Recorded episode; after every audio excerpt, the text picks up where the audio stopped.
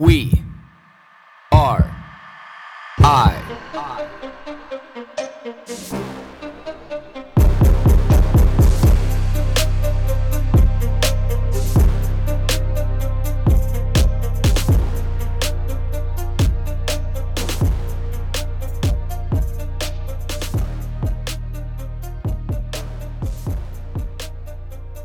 This morning I thought I would take a look at my my fitness tracker and just kind of go over some of these stats that I talk about all the time about you know it's shocking to me with how active I feel like I am you know versus my fitness tracker always tell me that I'm losing fitness or you know that I'm maintaining but like I'm never really gaining any ground and I'm always like, oh, this is so full of shit. And I've talked about this on this podcast before. And, you know, I've talked about this with, you know, people I know. And then when I was actually looking, I went into this section of, you know, the app where, you know, I've dabbled into it sometimes, but, you know, I, I, I haven't in a while. And it actually was kind of eye opening to me. And this goes back to where, you know, we can lie to ourselves all the time. You know, we can convince ourselves of things all the time that might not necessarily be true. You know, so when I went there and I was like, you know, like my total hours, you know, of activity that I've done, you know, this month so far, and you know, granted, we're looking at what the 21st today, that I'm 34 hours in, which is what about 15 or what? No, uh, 17 hours. Is that correct? Is that right math? about 17 hours every 10 days, approximately, or 16 hours every 10 days. So when you think about that, I'm like, man, I'm like, I thought I was doing more than that. 16 hours every 10 days on average. You know, like some days gonna be more, some days gonna be less, but we're talking about 16 hours approximately every 10 days. And it's like, well, some people might say, like, hey, well, that seems like enough. That's more than an hour a day. And I'm like, no, that's the point. That's the point that I've continually made all the time. And I continue to talk to people about it nauseum and be like how fucking lazy we are. Like I can't sit there and tell you honestly, and yes, this means you know that I'm busy throughout the rest of my day and moving my body around. That's not because this is an actual activity that I've started my watch on an activity setting, whether that be weightlifting or circuit training, running, swimming, stretching, anything along these lines. And I use the stretching setting for this sauna and the ice bath. I haven't talked about that for a while, but that's always why I have so many stretching things. Not necessarily them doing that much stretching, which I should. You know, but even at about 16 hours every 10 days, this is why, you know, my fitness tracker's telling me that I'm losing fitness because it's like, hey, this is just not enough. And not enough compares to what? Not enough compares to the activity I've done in the past, or not enough activity uh, what it seems like that you know it's calculated in its algorithm that I need to do to be able to get somewhere. You know, and the stretching that's calculated into that, you know, like those bouts are you know anywhere between 20 and 60 minutes depending on what type of sit I'm doing in the sauna in the ice bath. Typically most of them are going to be 20 to 30 minutes on that setting. So it's not a whole lot that's calculated into those hours. So in a 10 day time period, let's just say we wipe it out that about six of those hours are going to come from sauna and the ice bath. So the other 10, now I'm only down to a, an average hour a day. And this is why, because I'm not doing as much as what I think I'm doing, even though I'm like, holy fuck, like, how can I cram in more activity into my day? And it's like, well, the duration is just not there.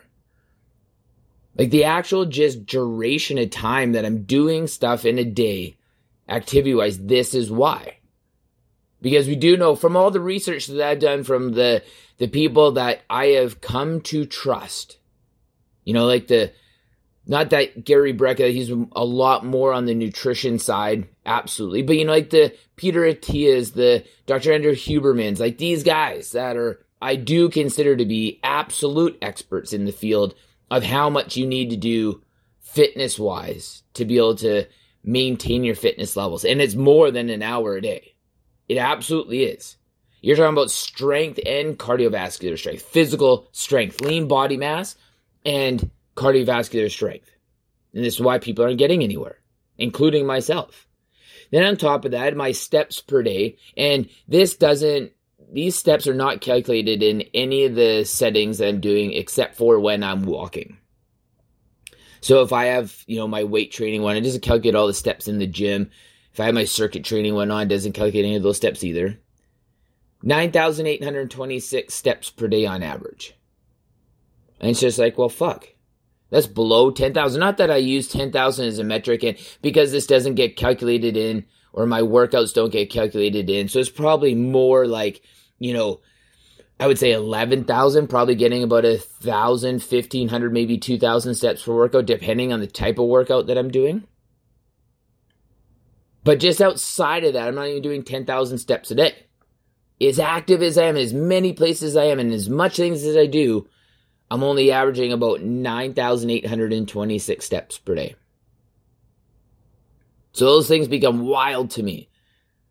Then I look at my active calories, and this is where I'm like, okay, from an actual body composition standpoint, I have my diet pretty fucking dialed in. And it says I burn about 1,104 active calories per day on average. So some days going to be more, some days going to be less. But on average, 1,104 active calories. Now, this is outside of my basal metabolic rate. So the calories I'm burning in a day is probably closer to about 2,700 calories a day. So then it begs this question. It's like, okay, well, I have my diet like really dialed in. A, am I under eating? Is this why my body fat percentage is a little bit higher than what it should be? Not that I'm fat. I'm not sitting there calling myself fat. I don't have body dysmorphia.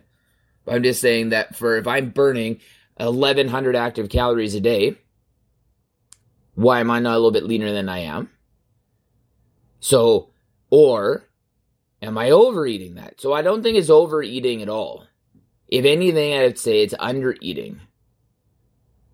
Because my body's holding onto the calories because it knows it needs, because it's, it's burning that many calories a day. So, well, on top of you're about 16, 1700 calories for your basal metabolic rate. You're going to, on average, burn about 1100 more than that. Of course, we need to keep units of energy on this meat vessel because we're killing it every day.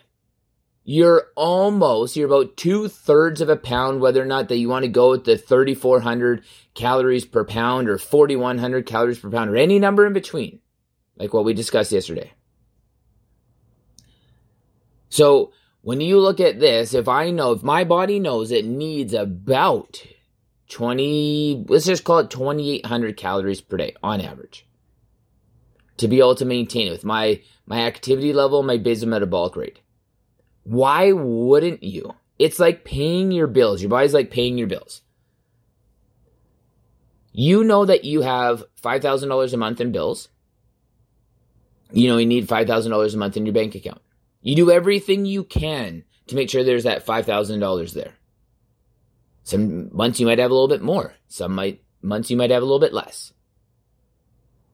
You know, but when you go into a little bit less, and then you go into the savings, maybe you have a $100 in your savings. And in those bad months, maybe you have to pull $20 out of those savings. Well, you know, if that happens, that you only have five of those backup reserves before things start to get really fucking interesting. And your body's the same way. Your body looks at everything exactly the same way.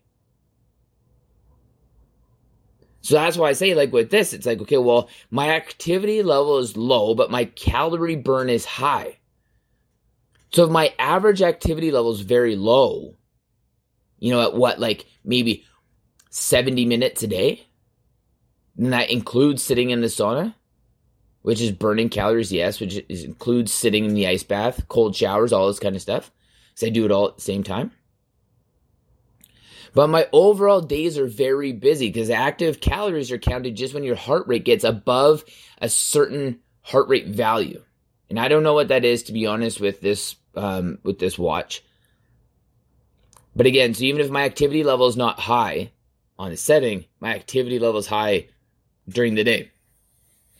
So this could be why maybe the what I see here is increasing my calories is probably going to help me burn more fat off my body because my body doesn't recognize it needs to store units of energy because enough units of energy are coming in. And this is where fine tuning your diet, this is where, you know, an extra few hundred calories in either direction actually does make a big deal when you have things dialed in. So, this is just a little bit of food for thought. This podcast is some food for thought for you. Because if you don't actually know, if you don't have one of these fitness trackers and you actually know like what you're doing, you just rely on the user bias, which is you being like, fuck, I feel tired, so therefore I must have done a lot. It's like, well, no, that's not necessarily true because you, you could be a combination of you know, mentally tired, emotionally tired, and physically tired. And at the end of the day, fuck, you feel tired, rightfully so. But that doesn't mean that you are going to have athletic performance. That doesn't mean you're going to be jacked. That doesn't mean you're going to look good. That just means you're fucking tired. But we've used tired as a metric for physical success, and it's not a metric for physical success. It's not. Let's be real. It just isn't.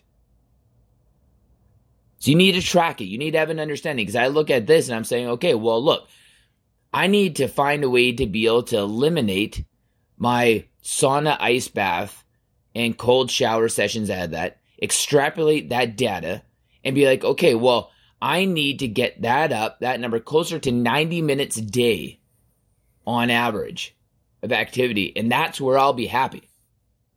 And that's where I know my body will actually start to see success. And then in conjunction with making sure I monitor those calories and make sure I'm intaking enough to make sure my body doesn't want to store. And I'm actually getting somewhere physically. So this is where data comes into play. It can be your best friend or your worst enemy. The question of the day for all you is do you actually look? If you have the data, do you actually look?